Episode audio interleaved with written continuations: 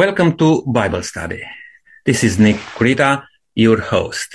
It's our privilege and pleasure again to welcome you and to ask you to consider to stay with us for the whole hour because we have again uh, prepared an interesting study. We are starting kind of a new topic, future hope. And today we are going to talk about rebellion in a perfect universe. I would like to welcome our panel for today. Welcome back for a while, Lydia. Good to have you with us again. Yeah, praise the Lord. I'm here and uh, I'm very grateful to God. And it's good to have you with us uh, also, Jerry. Thank you, Nick. Great to be back. Ken, thank you for joining. Thank you, Nick. It's a privilege to be here in this beautiful day. Joe, it's good to have you back with us. Yes, well, thank you. Always a pleasure.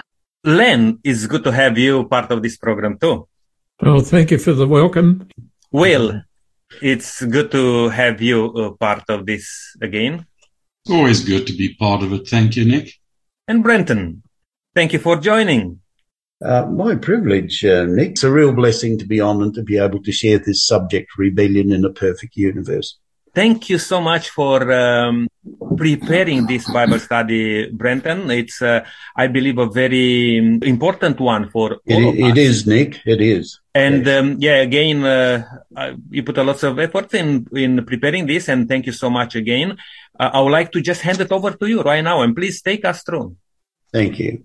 As uh, uh, Nick stated earlier on, the title of our study for today is Rebellion in a Perfect Universe. Now, that almost seems to be an oxymoron or a contradiction in terms. Rebellion in a perfect universe. However, as we look at the world that we live in in 2022, I didn't realize, Nick and panel, until I did some research the other day that currently there are 27 conflicts going on worldwide. The one that we hear about the most of, of course, which is front and center, is the uh, the conflict, the special military operation in the Ukraine conducted by the Russian army. But um, as I looked at some of the others, uh, you realise one thing: you realise we are not living in a world of tranquility and peace by any means. Sometimes, as human beings, some of these questions that come to our mind are questions like these. How did our world become like this? Has it always been like this? Because in our lifetimes, all of us, none of us can ever recollect uh, that this uh, has ever been any different. Here's another interesting statistic for those who like statistics. I found out recently that in about 3,800 years of human history, there have only been 27 years where there has been no recorded conflicts on the planet. now that's a staggering statistic. Um, a second point is, is God a good and evil, the necessary counterbalance? There are people in our society who think that, um, ah, well, they sort of balance one another out in the Chinese, it's known as yin and yang. Another question is, well, why did God allow sin in the first place? For did sin originate with an individual? And the most important question, I guess, of the lot is this. What is God doing about the problem?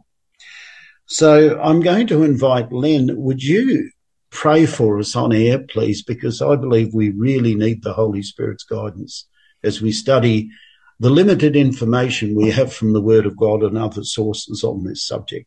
Thanks, Len. Dear Father in heaven, we today are speaking on your behalf, Yes. opening to our listeners from the Word of God. And we know that many people are very ignorant about the subject of sin and where it came from. We pray that you'll guide us, that we say the things that you would like people to hear. We pray that that not only the Holy Spirit will bless us as a panel, but bless everybody who's listening to this broadcast, that they might associate themselves with you and not the originator of sin. Hmm. We invite your blessings today in Jesus' name. Amen. There are two key people that are actually mentioned in the study that we're undertaking today. One of them is Jesus Christ, and we'll come to that. He's known by another title in uh, one of the aspects of the study that we're looking at today. However, the other one is known as Lucifer, and his name means light bearer or shining one. And he's described in Revelation 14:12 as someone who stood next to Christ in authority and power. Joe is going to touch on that in a minute with us. The Bible doesn't tell us a lot about the origin of sin. I wonder whether not only we as a panel, but as listeners, we have ever wondered why doesn't the Bible give us a whole book or maybe even a whole chapter or a whole section on why did sin begin or how did it begin and um, uh, what God is doing about it. And yet, throughout the Bible, starting in Genesis and going right through to Revelation, basically we find that the great controversy as we know it, that is going on between good and evil, it had had an origin. Uh, it came about because of our first parents falling in Genesis 3, but in Genesis, in uh, Revelation 22, we find that everything has been made new and God's universe has been restored to what it was before. There's an interesting statement here that I want to share with you. Sin is an intruder for whose presence no reason can be given. It is mysterious, unaccountable. To excuse it is to defend it. Now, they are strong words, but worth pondering on. Could excuse for it be found or cause be shown for its existence, it would cease to be sin. Our only definition of sin is that given in the Word of God, transgression of the law. And of course, we know that's found in 1 John 3, verse 4. It is the outworking of a principle, sin that is, at war with the law of love, which is the foundation of divine government. Panel, do you have any comments on this? Have, have you ever sat down and speculated, not speculated, but pondered this particular issue, particularly this statement, sin is an intruder for whose presence no reason can be given. Has anyone got any thoughts on that particular matter that uh, you have thought about? Will, you would have something to share with us? Thank you. Well, I guess it boils down to the question, was God taken by surprise? I'd like to suggest not at all. You see, the Bible affirms that God is perfect in knowledge. He knows all things even the end from the beginning, from ancient times, things which are not yet done. I think that God's knowledge, foreknowledge is absolute. The fact that he knows the future doesn't control the future, shall I say. And we interesting thought. Hmm?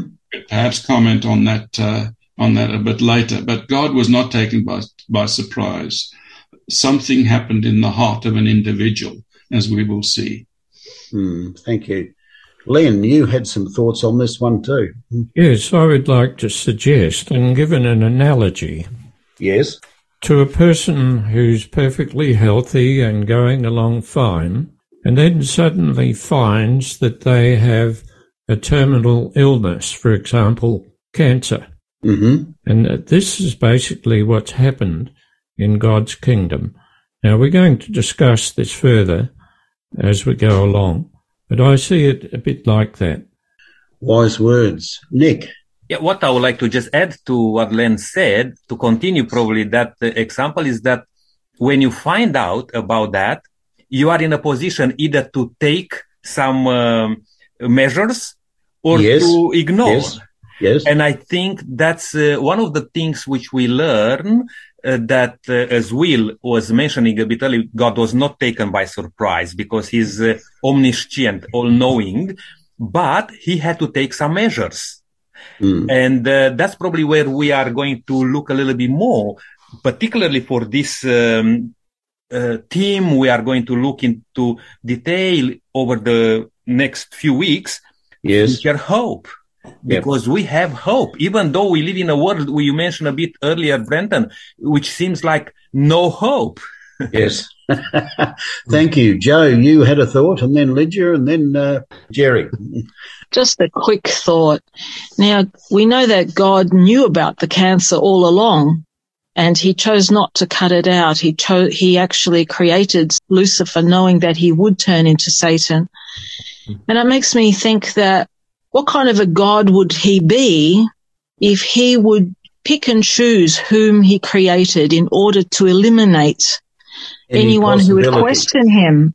anyone who would question his goodness, anyone who would stand up to him, anyone who would oppose him in any way, wouldn't that be corruption? Wouldn't that be good thought, corruption? So, Yeah. so God knew that this was going to happen and yet he did not pick him out, destroy him before he could develop because that would be contrary to God's nature. He would not, uh, stack, what would you call, what's the word that they use? He would not fix it so that he was on top all the time. yeah, yeah, That, that would be corruption in our way of Yeah. thinking. yeah. Uh, good thought. Lydia, you had a thought for us. contemplating on the fact that God knows the future. He could control the future, but he didn't want and he doesn't want to interfere with his creatures' decisions. He Mm. left the, the free choice to everyone, including to the angels, to Lucifer, Yes. and he didn't want to interfere. He knew from the beginning and he, he has seen the future because he know he can, can know the future. But he, as he decided to leave the free choice to everyone, he's leaving a total free choice to everyone. Yes. Okay. Um, Jerry, you had a Yeah, thought for us too. Yeah, I- I- I'm uh, thinking along the same lines of Lydia. Uh, God, God made us intelligent beings uh, with the ability to to have choices and to make the wrong choice. That's what it implies. Mm. And I don't think I don't think uh, Lucifer's problem to start with was that he made the wrong choice, but that he persisted in that, with that wrong choice. That he kept on, you know, that he dug his heels in. And um, my understanding of God is that God is a reasonable God. When you think of the uh, verse in Isaiah chapter one, verse eighteen, I think, where God says, "Come, let us reason together." Yes. Yeah. I like to think that uh, considering the uh, the issue at, at hand, God would have um, reasoned as well with his created beings and with Lucifer, and tried as hard as he could to somehow get through to him that his his choice was doomed. Yeah. and that uh, a nice uh, again considering the circumstances or the uh, the issue at stake i think god would have uh, tried to explain as best he could what the result would be if he persisted in pursuing that Yeah. choice Yeah. Thank you, Jerry. Uh, we know, if we look into the Word of God, that uh, God is not a God who predestined everything to happen as He wishes. We are part of the future, if you like. Mm. We are involved in that. We can make the future it, in accordance with our free choice. We'll deal with this aspect more and more as we go into some other topics, but uh, um, we can have wrong uh, perceptions Yeah. about God uh, from many points of view. Yeah, one of the interesting things I think in summarising this is that um, Joe, I think you touched on it. If if God had stepped in right at the point where Lucifer first rebelled and started to influence everybody else, um, really what you're saying is that it's my way or the highway. And God was really giving Lucifer an opportunity to demonstrate what his style of government would be if because he believed that God's government was defective, it needed improvement. So God said, "All right, here's an opportunity for you to demonstrate what your type of government is." Um, we know that God's government is based on love, and Len's going to come to that right now. Uh, we know that love is the principle undergirding um, God's whole universe, not just heaven and the earth down here, but all of the created worlds. They all operate on the basis that God is love. But um, here you've had another element introduced into it, which is based on self. It's a very different element.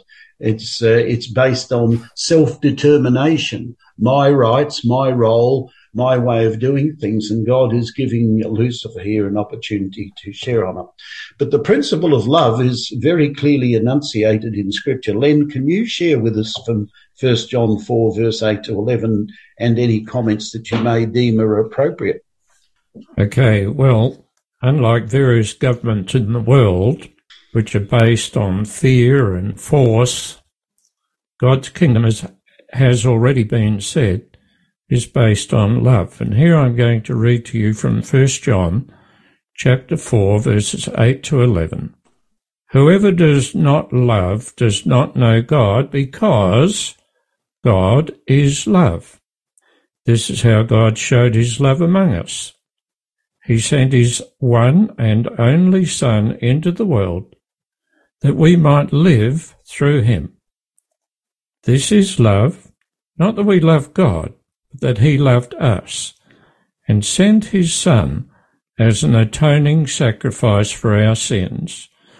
Dear friends, since God so loved us, we also ought to love one another.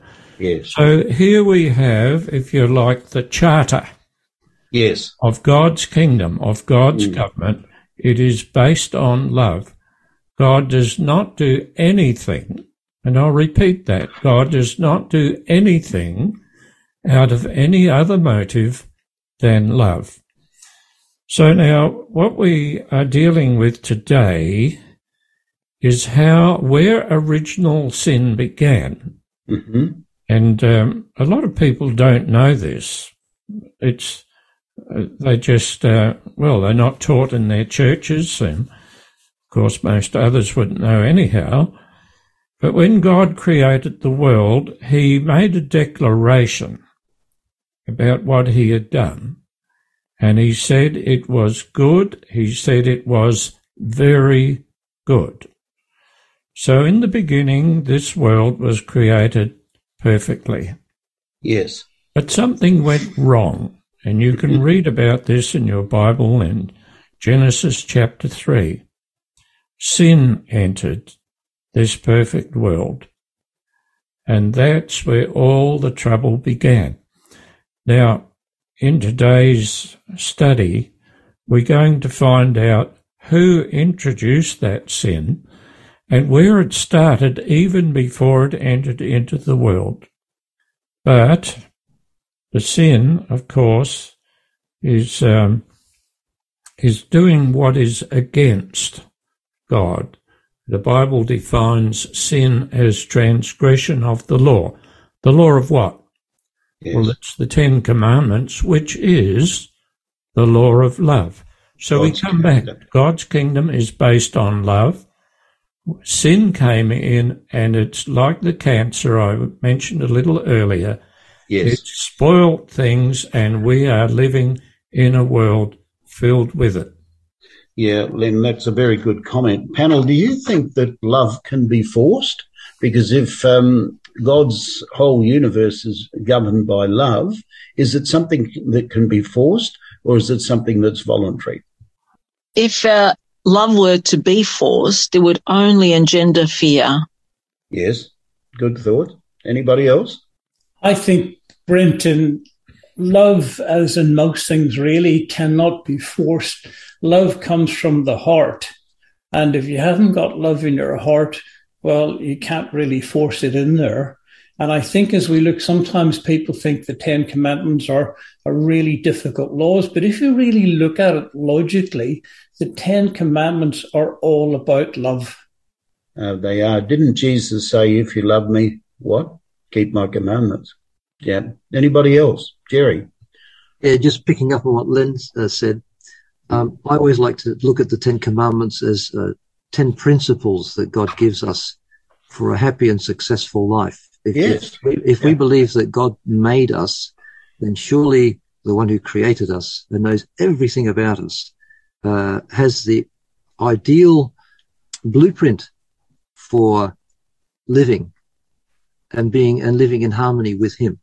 So uh, it makes perfect sense. I, you know, commandments sometimes has this uh, idea of, of force, maybe because of the word command, but um, I look at it as as ten blessings. If you live this way, you'll be blessed.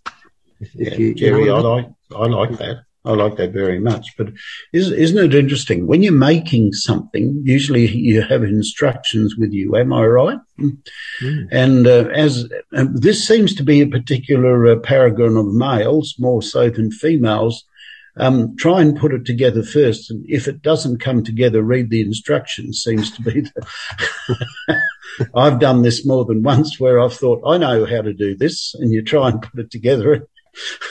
In the end, you realize you have to go back and read the instructions.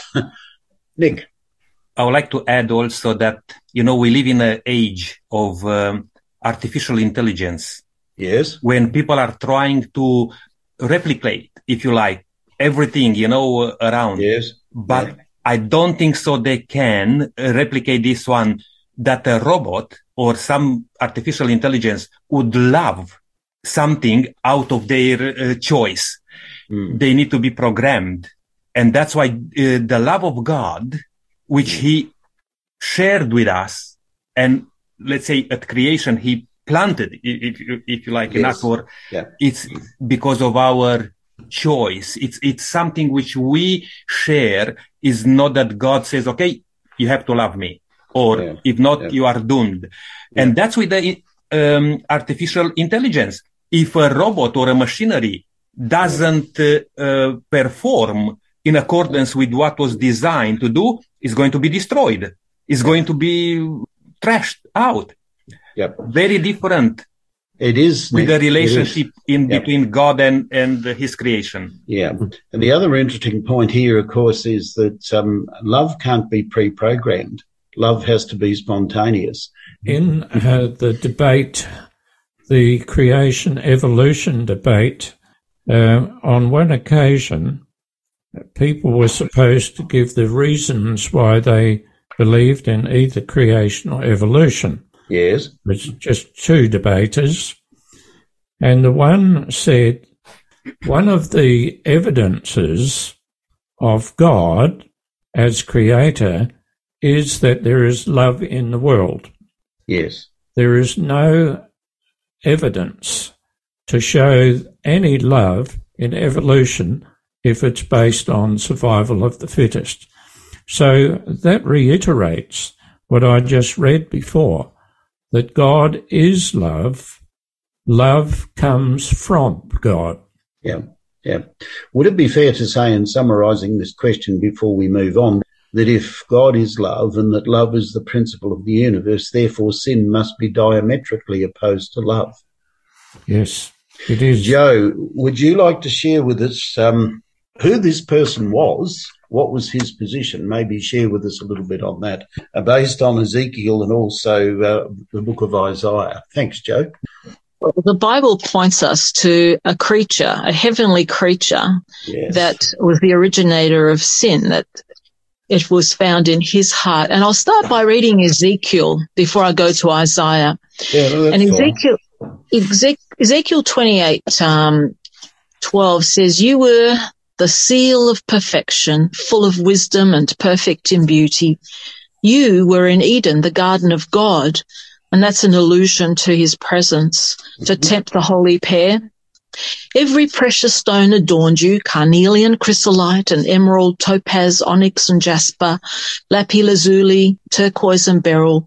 Your settings and mountings were made of gold. On the day you were created, they were prepared. You were the anointed. You were anointed as a guardian cherub. Mhm.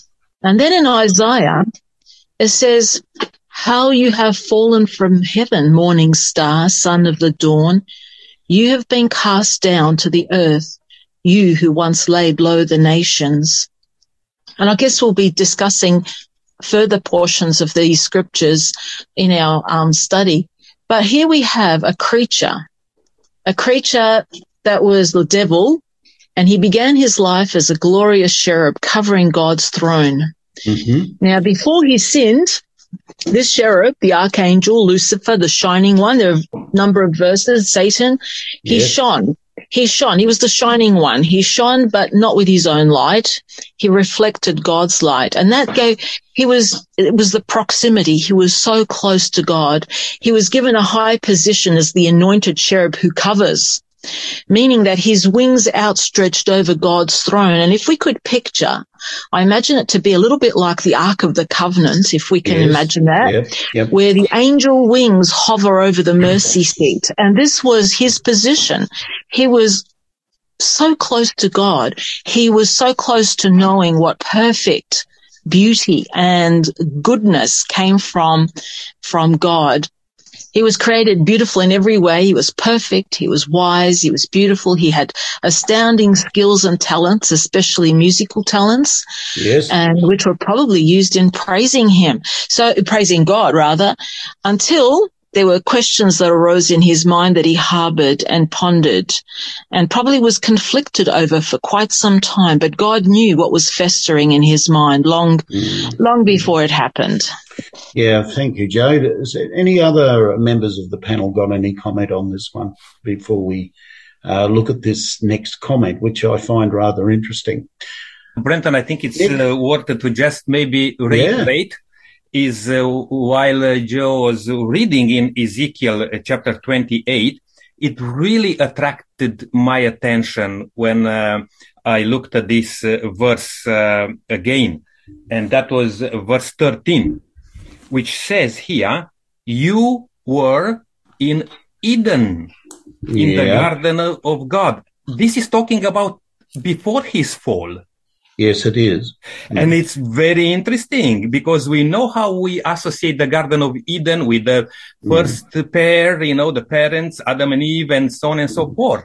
It's interesting that the Bible says that you're in the Garden of Eden and then describe Satan, how he was beautiful and with all those precious stones.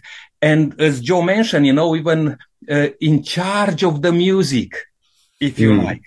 He, and he how, the heavens quiet. Hmm. And how interesting it is and important that even today music is the most influential thing which yes. can can direct our mind and our well-being you know yeah. and satan can misuse that again yeah. but i thought it's worth uh, worth to to mention that that satan was mentioned that he was in the garden of eden yeah can I uh, just share with you when the, when uh, the world as we know it is uh, is remade, and when we go to heaven, we are told uh, from other sources that the Garden of Eden that was here upon this earth that God created will be seen again in heaven. So there is a suggestion here that uh, there was a Garden of Eden or some type of thing in heaven before this world was created. And I, I, think it's important because Satan did not sin after the creation of this world. He sinned before the creation of this world. I, I think that's a very important point that we need to make. Just a quick point. It, it appears, if you read uh, Ezekiel uh, 28 verse, um, uh, the last part of verse 12 where it says, you were the seal or the model of perfection. Yes. Uh, that, um, full of wisdom and beauty and, uh, and perfect in beauty and so forth. And, and then verse 14, you were the anointed cherub who covers. To me, it seems as though there was a, a hierarchy, if you like, if that's the right word, in the, in the angels.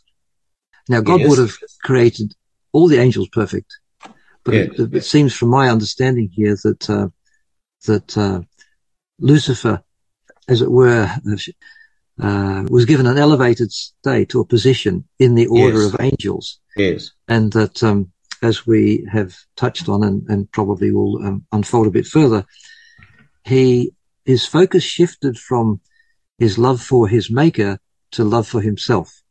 Yes. He, he fell in love with himself, basically. He looked at all his beauty and he thought, wow, look at me. And, and we have the tendency to do that as well a bit, don't we? Yeah. Yeah, we do. Um, Lydia and then Will.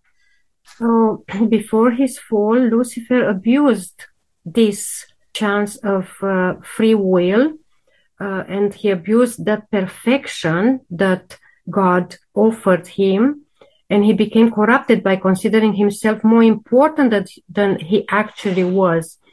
And he was no satisfied with how God had created and honor, honored him but he lost his thankfulness to God and wished to receive more recognition than he actually deserved. Yeah, Lydia, that's a good point. One of the things that's coming through in our discussion so far, as, as I see it, is this. That is that he refused to, to recognize that his glory, his wisdom, his brightness, his beauty came from the one who created him. He took uh, all of those attributes to himself. Will, did you have a further thought for us?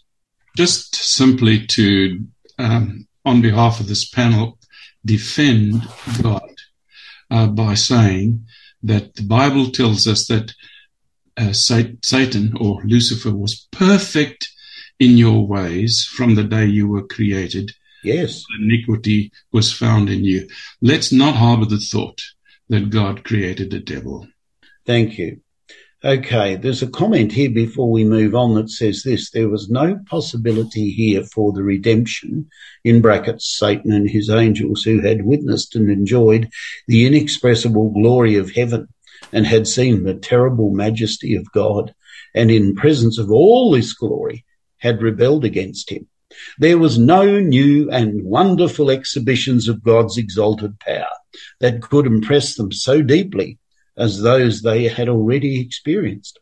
Their guilt and their punishment must be in proportion to their exalted privileges in the heavenly courts. Would anyone like to comment briefly on that before we uh, move on to? Um, do you think maybe I could preface it by saying this? We know nothing of the atmosphere uh, that they were expelled from, as we've ne- we have never lived in heaven. Does God, do you think, take into account this when mankind is judged? In other words, is the judgment that God will mete out to Satan and his angels, shall we say, of a more elevated level, even though the end result is eternal death and eternal destruction, both for God, for um, Lucifer and his followers, and also for mankind? Do you think that he is more guilty in in that sense than human beings are? I think I think we're Joe. Did you have a thought on that? I've I've often pondered this one. Mm. Well, I'd like to I like to think of that text where it says, "He hath not dealt with us after our sins, nor rewarded us according to our iniquities." iniquities. Yes. For as the heaven is high above earth, so great is His mercy toward them that fear Him. As far as the east is from the west, so far hath He removed our transgressions from us.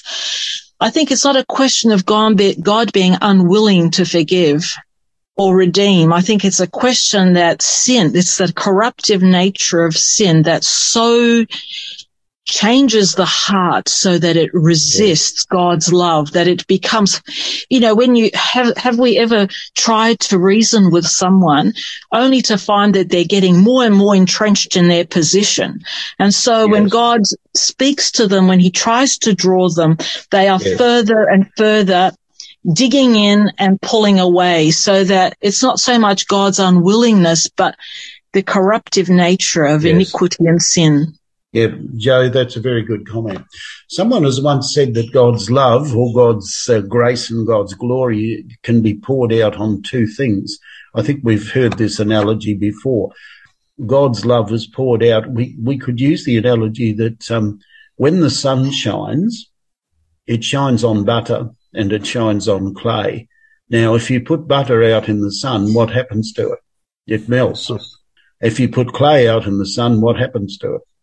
It hardens. So you've you've got that. Will I wondered if you could share with us? I think we've touched on the seal of perfection a little bit. I wondered if you could share with us, uh, Will, more about uh, what is said in Isaiah 14, verse 12 to 14, where there is um, if if I was an ophthalmologist, I think I would be saying this guy has eye trouble. I wondered if you could share that with us, uh, Will, as to what is said, because the statements that are made here are actually very significant ones. Isaiah 14, verses 12 to 14, uh, reads, How you are fallen from heaven, O Lucifer, son of the morning. Yes. How you are cut down to the ground you are you who weakened the nations. For you have said in your heart, and this is where he starts talking about I. Yes. You have said in your heart, I will ascend unto heaven. I will exalt my throne above the stars of God. I will also sit on the mount of the congregation of the farthest side of the north. I will ascend above the heights of the clouds I will be like the Most High. Any thoughts, anybody, on on this, uh, particularly the issue, uh, Len? Um, what what aspect of what Will has read really jumps out at you? Of course, the eye disease problem. Um, eye disease, yes. I actually want to address, in relation to what Will said, yes, some common things that have been said, and here's one of them.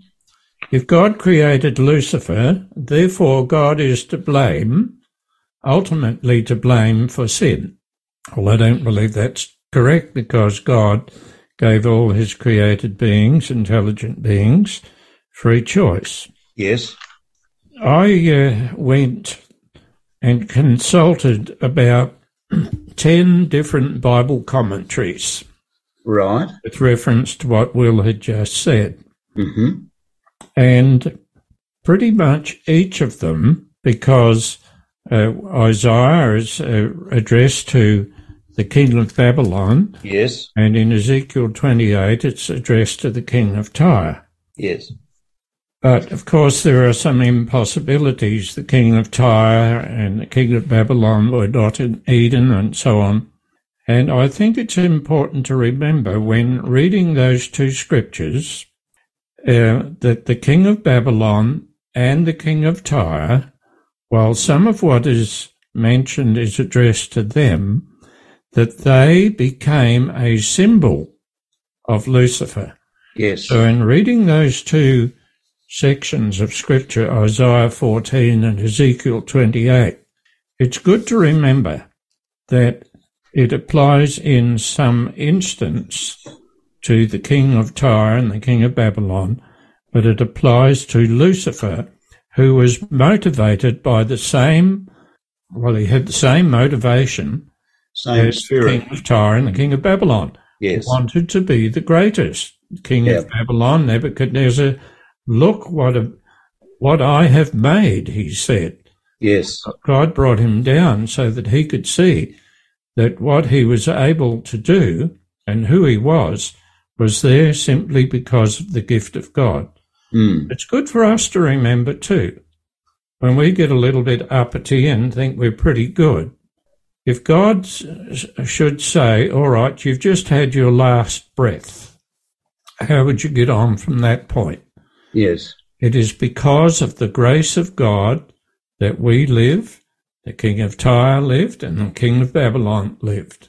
Mm. And it's because of the grace of God and also his love that Lucifer wasn't snuffed out as Yes. soon as he rebelled. Thank you, Len. That that, that summarised it pretty well. Uh, one of the things, Will, you read was, uh, I will sit on the mount of uh, the sides of the congregation of the north, or words to that effect. Uh, this, we believe, uh, Bible commentators believe that this, the Mount of God or the Mount of Assembly, is where God sits and rules uh, the affairs of the universe. Uh, this is what Lucifer aspired to in uh, sitting on God's throne. He wanted to rule the universe. I want you to note this comment as we move on. Concealing his real purposes, he assembled the angelic hosts. He introduced his subject, which was himself. He felt that he was aggrieved and hard done by because he coveted the place of Christ, the Son, next to the Father. And there's a huge contrast as we think about that. If we had time, we could have a look at Philippians 2, 5 to 8, but I think we can summarize that where Christ came to this earth and made himself of no reputation, made himself of no reputation. Instead of seeking elevation, he sought demotion and he demoted himself to the position of, in the Greek, the word is doulos, a slave. What a contrast between Lucifer, who desired to sit on the throne of God on the farthest sides of the north, and Christ, who was willing to come and humble himself even to death, the death on the cross. Um, in verse 16 talks about the abundance of your trading, and verse 17 it talks about other things. Jerry, can you summarize those for us, please? As I understand it, the word trading really means slander. Yes. Uh, and, that, and that's how I picture uh, Lucifer going around trying to undermine uh, God's authority and to uh, plant in the minds of his fellow angels the idea that he, that is Lucifer, could do a better job. So essentially what it, I think it's about is that uh, he wants to take the position that is rightfully only God's to have. And, um, and sadly, as we know, as we study the scripture, he had a lot of success in implanting that idea and, and that didn't happen overnight because again, it's, it's a mystery, isn't it? Um, how can perfect beings in a perfect environment be enticed to believe that what they have isn't good enough if it's all perfect? But here we are. And, uh, and the consequence ultimately of that was that God said, you know, I have to deal with this. I have to, uh, put an end to this because it's like a cancer that spreads and keeps on spreading. Yeah, yeah that's what uh, Len said. Mm, yeah. Yep. Mm.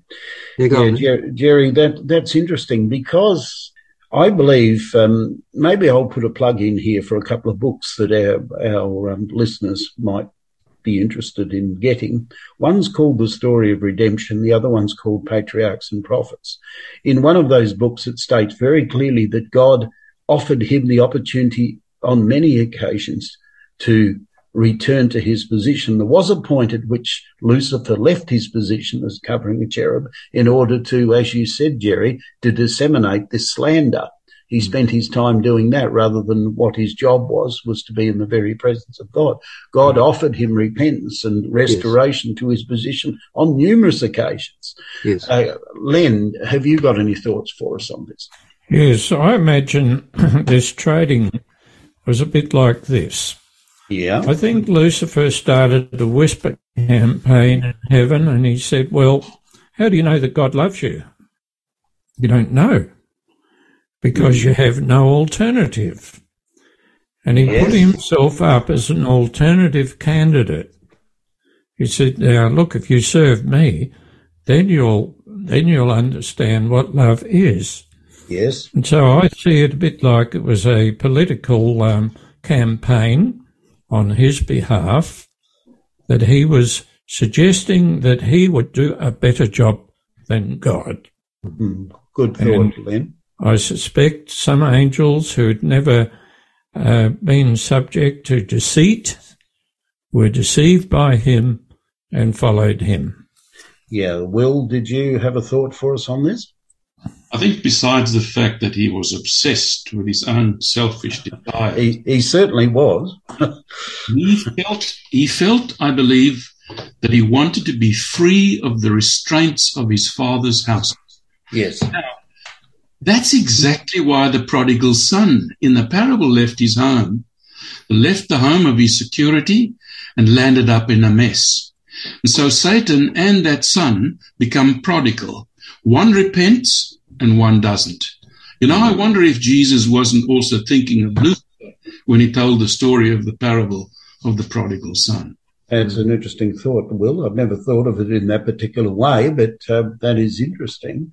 Hmm. Um, we've already touched on in, in summary thus far that he gloried in his own beauty. He did mm. not recognize the source of where his beauty and his wisdom and his power came from. Mm. He took all the glory to that to himself.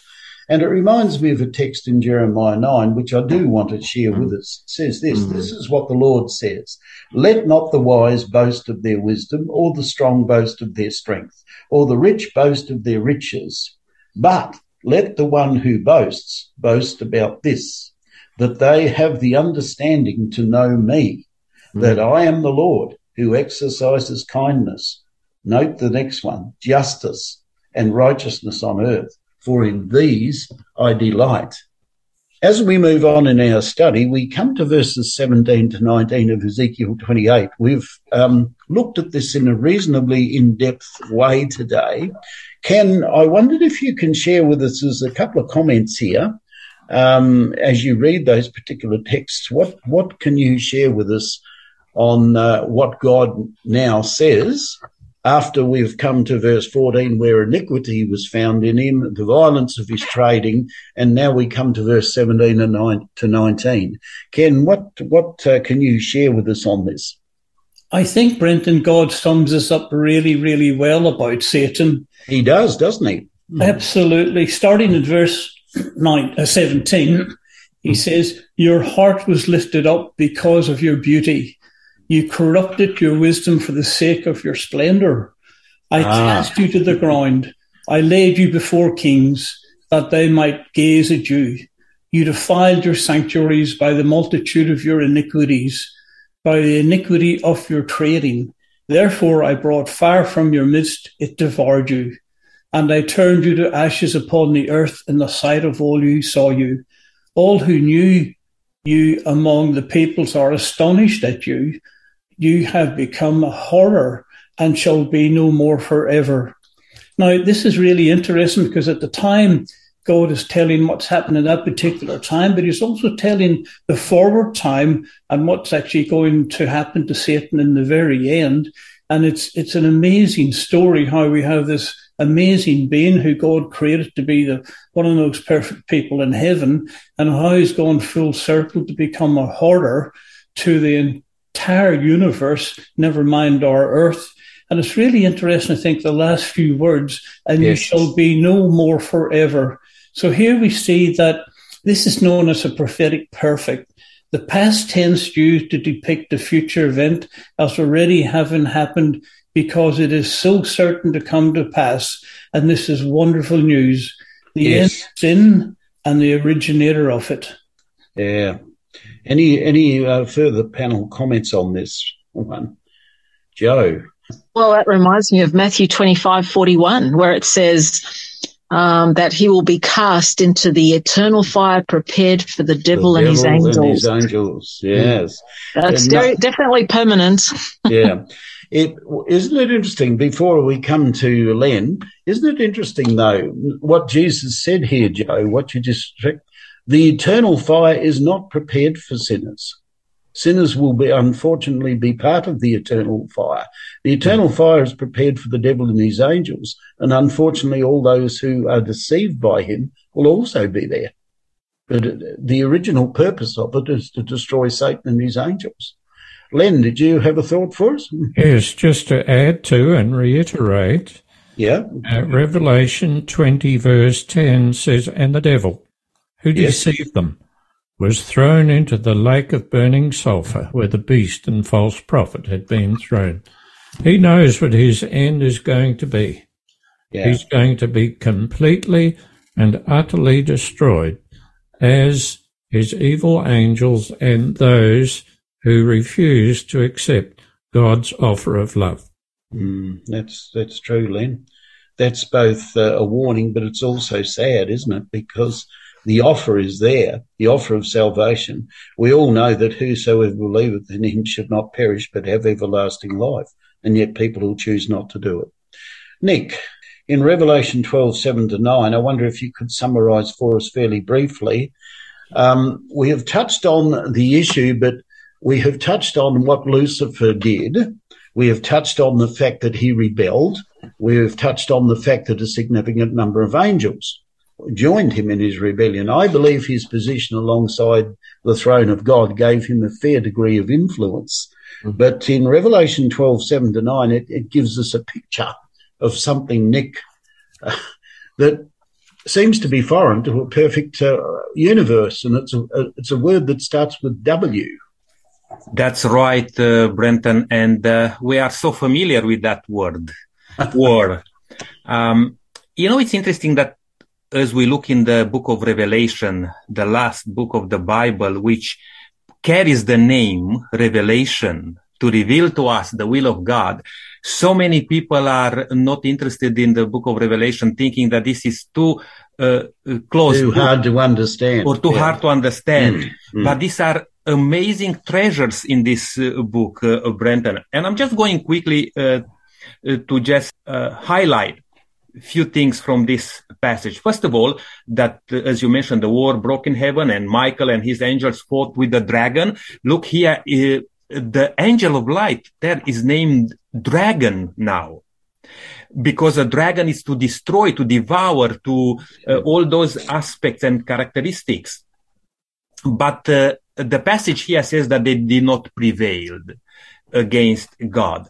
Even Thank though, goodness for that, Nick. Yes, Thank thank- goodness for that. absolutely, even though in verse 9 it says here, so the great dragon was cast out, the serpent of old, hmm. called the devil and Satan.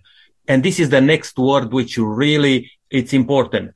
Who deceives the whole world. He was cast to the earth and his angels were cast with him.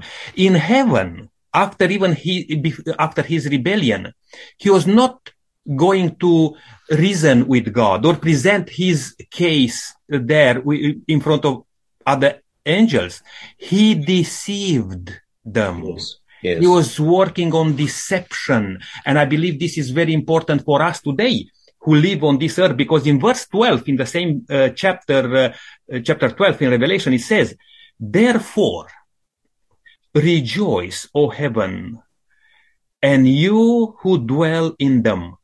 Woe to the inhabitants of the earth and the sea, for the devil has come down to you, knowing that he has a short time. Amen. Now, this is addressed to each one of us uh, today, Brenton and panel, living on this earth. We need to be very careful to whom we pay our allegiance, yes. to whom we dedicate our life. Because if we dedicate our life to God, we are part of those uh, people who says, rejoice, O heaven. Because we will, will be part of the kingdom of heaven and will, God will protect. Yes. But if we are caught into the busyness of this world, woe Mm. to those who are uh, just for this world, because the enemy, who's the deceiver, he will do everything Yeah. again. If he was able to deceive a third of the angelical hosts, Yes. we need to put that question soberly to us. Yeah. He can deceive us if we are Yeah. not in God's kingdom. Good, good point, Nick. Note this quote, um, which I found particularly interesting. It's relative to what took place after Christ's death, burial, resurrection, and ascension. It says Satan again counseled with his angels and with bitter hatred against God's government, told him that while he retained his power and authority upon earth, their efforts must be tenfold stronger against the followers of Jesus. They had prevailed nothing against Christ, but must overthrow his followers if possible. Then Satan's angels went forth like roaring lions, seeking to destroy the followers of Jesus. I think we've already quoted today a statement from 1 Peter 5 8 Be sober, be vigilant, for your adversary, the devil, as a roaring lion, walks about seeking whom he may devour. In summary of our study today, Lydia, I wonder if you'd read a comment for us uh, which is particularly relevant. It summarizes pretty much what um, we have been discussing so far in our study. Um, from the beginning, God and Christ knew of the apostasy of Satan and of the fall of man through the deceptive power of the apostate. God did not ordain that sin should exist, but he foresaw its existence and made provision to meet the terrible emergency. So great was his love for the world that he covenanted to give his only begotten Son, that whosoever believed in him should not perish but have everlasting life. Yeah, what a wonderful statement, eh, Bridget? Yes. Okay, in summary, we could say this God created the universe and everything in it perfect, including Lucifer. God did not create a devil. Lucifer turned himself into a devil because he wanted God's authority and power, but not God's character of love. We could say God equals love, Lucifer equals selfishness and self-dependence. And if any of our listeners want to pursue this further, please contact Faith FM, guys. There is uh, two books available that are of particular um, benefit in the study, not only of the lesson that we're doing with you now, but the studies we'll be doing in the future. Uh, one of them is called The Story of Redemption. I would highly recommend it. And the other one is a book called Patriarchs and Prophets. And the relevant section that you would be really interested in is Why Was Sin Permitted? I think it's the very first chapter. I wonder, Jerry, whether you would close with prayer for us, please. Yes. Dear Heavenly Father, today's study, we've been discussing rebellion in a perfect universe. And it seems, as Brenton said previously, it seems like a, a contradiction in terms. How can something that is perfect be tainted by even the possibility of rebellion, let alone its actual development? We struggle to understand how that can be and why an all powerful, all loving, and all wise God would allow rebellion and sin to exist in view of all the misery and the pain and suffering and death that would sweep over the world. Yet the Bible, it gives us a framework, an understanding for its origins, the consequences of its outworking and, and God's plan of salvation to recreate a perfect world and destroy yes. rebellion and sin and thereby eradicate it forever from his creation. Mm. Lord, without the biblical revelation of where sin originated, we're at a loss to find answers for the origins and existence of evil. But we thank you, Lord, that because of the perfect life of Jesus, yes. which he lived for us, his perfect sacrifice on Calvary's cross, which he made for us, and his victory over death by his resurrection, that we can all live in the knowledge that death and sin and suffering and rebellion will be gone forever when Jesus returns and makes all things new. So please, Lord, bless all our listeners. In closing, we ask that your hand may be over them all to guide them and to bless them. And may we all meet again next week as we continue our study together is our wish and prayer in Jesus' name. Amen. Amen. Amen. I will thank you everyone for your participation today. This was a very important topic, but not as easy to grasp or to understand, you know, uh, in our sinful mind. Um, but the Bible and God promised us that he will reveal to us his secrets. And we are looking forward to learn more and have that hope in God, which will uh, pull us through. Next time we are going to deal with death in a sinful world. And my dear listener, please uh, don't miss that one because we are all affected about this terrible thing, which is called death. And we are going to learn a little bit more about that aspect. Until then, may God richly bless you and continue to trust in God and walk in the footsteps of Jesus.